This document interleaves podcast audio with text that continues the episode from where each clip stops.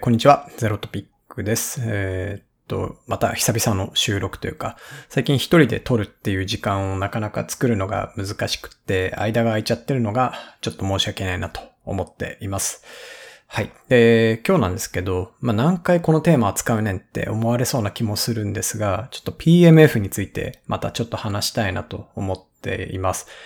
で、PMF の何について話すかっていうと、まあ、その外部依存性の高さ要は自分ではどうしようもできない領域がすごく多いっていうのが PMF だけど、まあ、それに対してどう考え、捉え、対処していくのかっていう話をしたいなと思ってます。で、僕がちょっと前、2週間ぐらい前にですね、ツイートしたツイートがあって、あの、たくさんこう失敗、まあ、これまでプロダクトたくさん作っては失敗してくる中で、まあ、PMF するのか、できるのかっていう、まあ、そういう問いって、こう PMF をするプロダクトを自分がこうクリエイトできるのかっていう、まあ、そういう文脈よりもはるかにプロダクトを必要としてくれるような市場が本当にあるのかっていうことへの依存が、まあ、95%ぐらい、まあ、すごい高い割合で市場側に原因がある、依存があるっていうふうに裸を持ってるよっていう話をしました。で、これをちょっと補足するようなコンテンツを今日出せればなと思っています。で、ちょっと自社の内容も絡めながら話そうと思うんですが、あの、10X の事業、ステーラという事業はですね、こう、パートナーさん、小売のエンタープライズのパートナーさんとの、まあ、条件を策定したり、まあ、契約を結ぶっていう第一フェーズ。で、そこから実際にプロダクトをリリースするまでのデプロイメントのフェーズ、第2フェーズ。で、その次にその、えー、っと、市場に乗っかったプロダクトが PMF するのかどうかっていう問いを解くっていう、まあ、第3フェーズ。で、PMF したプロダクトをちゃんと伸ばしていく。まあ、本当線形のグロースをしっかりやり抜いて、こう市場自体を大きくしていくっていう、こう、グロースのフェーズっていう、だいたい4つのフェーズに分かれるかなと思っています。で、この4つのフェーズっていうよりは、これまでこの PMF を抜いただいたい3つのフェーズ管理みたいな、あるいはそこへの集中っていう形でやってきたんですけど、直近こう会社として改めてやっぱこの PMF フェーズを再現性を持って、まあ、戦えるようになることがすごい重要だよねっていう認識をこう改めて持ちまして、まあ当然なんですけどね。えー、っと、で、ここの立ち上げというか、に自分自身がかなり、えー、入ってやっていますと。で、この PMF フェーズってとにかく難易度が高いっていうのが、まあ、大きい問題だなと思っています。えー、理由はさっき挙げた通りで、こう究極的に 100%PMF を狙ってやるっていうことは僕は不可能だっていうふうに思っているし、まあ肌感としても、こう世の中に出てくるプロダクトが1000あったら、まあそのうちの1ぐらいしか PMF しないんじゃないかっていうふうに、まあそういう、なんていうんですかね、肌感もあるなと。まあなんならこう起業家ってやっぱ星の数ほどいると思うんですけど、まあ起業家なりサービスをクリエイトしてるクリエイター、まあそのうち本当にこうプロダクトが市場からこう引っ張られるような状態が作られてるのって、やっぱそのぐらいの割合なんじゃないかなっていう、もう自身の肌感とすごい合致する部分があるなと思っています。で、まあ多くの場合、プロダクトを作るときに、まあどういう順序で、まあ起業家なり、プロダクトマネージャーなりがアプローチしていくかっていうと、まあ一つはユーザー、誰ので、何を解くかっていう、そのペインを特定して、そこに対してプロダクトを、こう、ああでもない、こうでもないって試行錯誤して作ってみて、提供して、テストして、で、それで満足される状態とのフィットギャップを測りながら、まあ、その状態を上へ上へ引き上げていくっていう。で、こう、プロダクトの練度を上げていって、えー、まあ、これなら、このお客様のペインが解けるよねって状態を作っていくっていう。まあ、それがこう、いわゆるプロダクト開発の、まあ、一連の一般的な流れかなっていうふうに思っててるんですが、PMF をするっていう目的を捉えたときに、やっぱこのメソドロジーでは不十分だなっていうふうに思っています。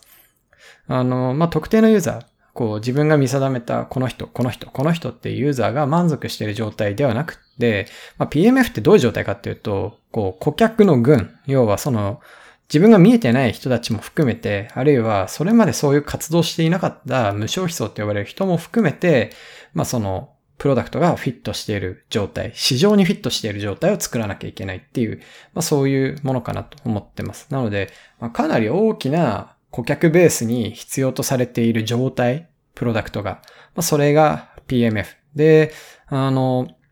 まあよく言われる話として、あの、アンドリーサン・ホロウィッツだったかな？なんか、えー、っと、市場が、えー、プロダクトをプルしている状態っていう、まあそういう、えー、っと表現をされている。えー、まあこれすごくわかりやすいなと思います。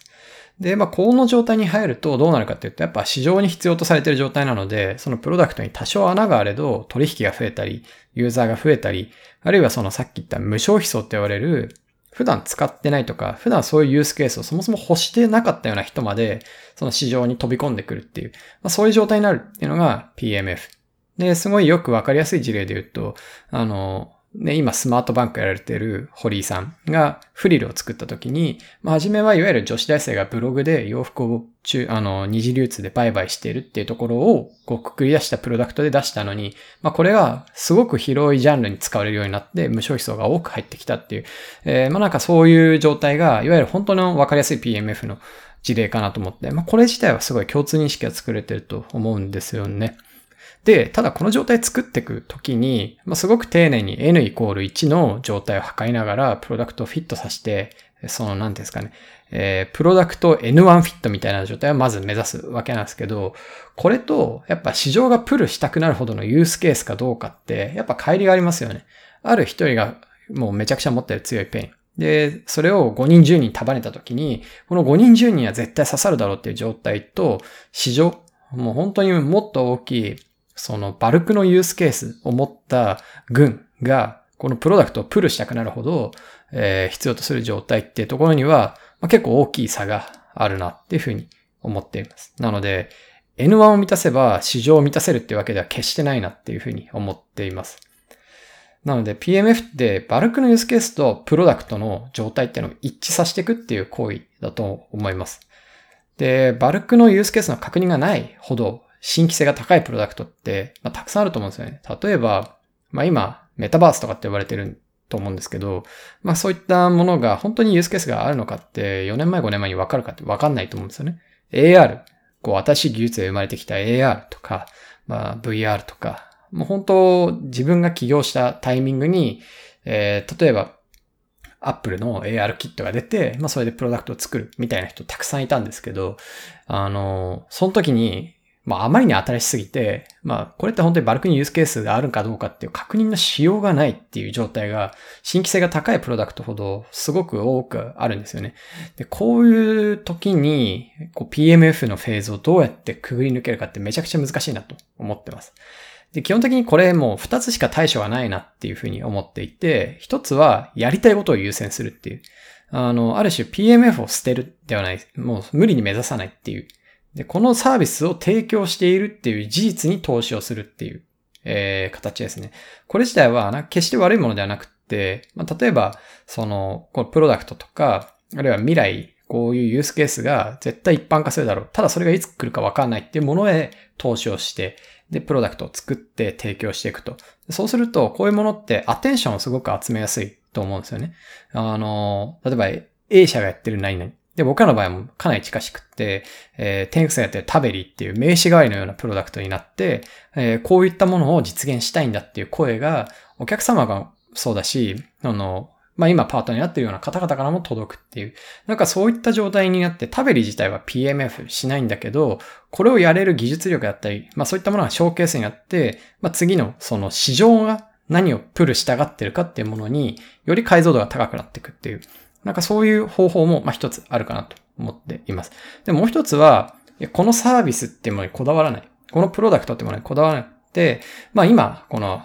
一定、例えば N5 ぐらいのユースケースを満たすプロダクトとして世の中に提供してみたと。で一定の満足度は得られてるけど、これはバルクのユースケースでどうやらないようだ。ってなった時に、こことバルクのユースケースの差は何かっていうものを測って、その差に対してプロダクトを再度定義し直すっていう。要はもうバリュープロポジションをガラッと変えるような大きい変化を加えるっていうようなプロダクトの作り方をもう一度する。まあ、いわゆるピボットって呼ばれると思うんですけど、えー、っと、まあ、横に横にずらしながら、こう、今ある資産、お客様の知見とか、まあ、ここの、えー、っと、ある種、初めに見定めたユースケースは、こう、バルクではなかったっていうこと、事実自体はすごい大きい学びだと思うので、まあ、それがバルクになるには、そことの差分は何かっていう場所にかけて、またプロダクトを再定義して作り直して、えー、磨いて提供し直していくっていう、まあ、横に横にずれていくっていう方法。まあ、こうすると、時間はかかると思うんですけど、いつかこれ絶対バルクのユースケースが見つかる方法だと思うんですよね。要は絶対に PMF ができるっていう。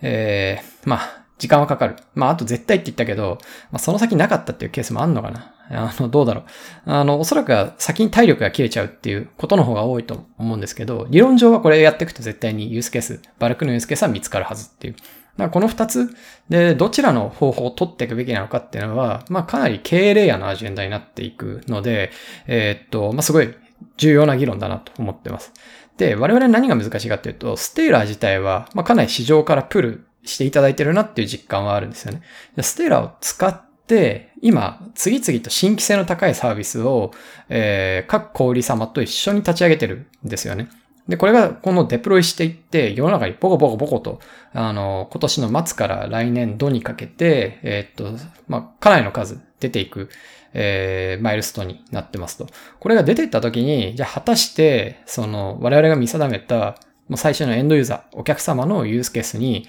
どの程度フィットしてんのかっていう、まあ土台にまず上げるっていうところと、あとそれがバルクのユースケースにフィットするのかっていうところは、やっぱりこう、ローカル都市全然違うし、まあ、配送とボピス全然違うし、あるいは扱ってるメインの商材、まあ、生鮮が強い、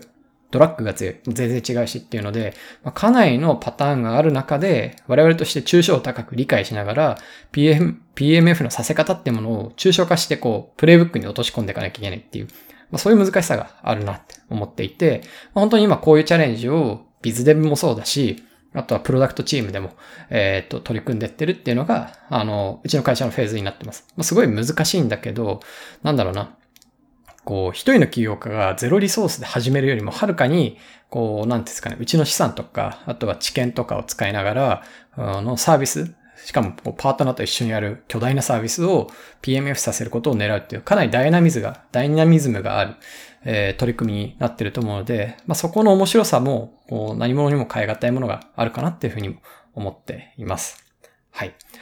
っていうので、まあ、こういうフェーズを今戦おうとして、まあ、その先にやっぱグロースとかサクセスみたいなフェーズが待っていて、ここの準備も今すごい速度で、まあ、それこそあの、直近ですね、えー、っと、マッツンさん、村中さんって新しく加わったメンバーと、あと僕と、あともう一人、あの、フリーアジェンダをいつも一緒にやってるヒカルさん4人でイベントを開催して、まあ、このグロースサクセスってどういうことをやっていくのかっていう話すイベントをやろうと思っているので、えっ、と、まあ、こういうところも、こう、解像度を、あの、お伝えできるといいなっていうふうに思っています。で、最後、こう、最後、これ、ここまで PMF についてぐわー話してきた中で、まあ、すごい腰折られるような話でもあるんですけど、やっぱユースケースってこう、絶えずお客様の中で変化していくんですよね。で、もう本当に、これもかなり肌感なんですけど、やっぱ PMF って持って3年例えば10年やって10年ずっと PMF してますみたいなプロダクト、まあ見たことないわっていう話があってですね、えー、これも本当その通りだなと思ってます。なので、どちらかというと、3年、ワンショットでやる。それを、えー、1本、2本、3本、4本ってこう重ねていくっていうのが、本当に強い会社だなっていう。要はバリュープロップを何度も何度も再定義できるような会社が、本当に強い会社だなと思っていて、それを個人の意志力とかでやってたら絶対無理なんですよね。っていう意味で言うと、それやり抜けるようなチームとかガバナンスとか、なんかその投資に耐えうる、あの、器ってものを作っていく必要があるなと思っています。で、まあ、10X としては、ある種サービスの性質上、ステーラーってプラットフォームがあって、その上に多くの、えー、プロダクトを抱えていく。その、伊藤洋カさん、ライフさんみたいなプロダクトを抱えていくようなモデルなので、まして 10X はこう PMF し続けるっていう組織器、ガバナンスに投資をし続けようっていう、なんかそういう、こう、会社経営のマインドセットがあって、まあ、ぜひやりきっていきたいなというふうに思っています。はい。ということで、今日はですね、なんかそういう、今の PMF とか、まあ、その 10X のステーラーの事業のフェーズの話と、まあ、あとはこの PMF ってどう考えるんだっけみたいな部分を、えー、お話ししました。あの、ぜひね、こう感想とか、あとこういう話聞いてみたみたいなのあれば、なんかぜひ Twitter とかに書いてもらえると嬉しいなと思ってます。はい。それでは。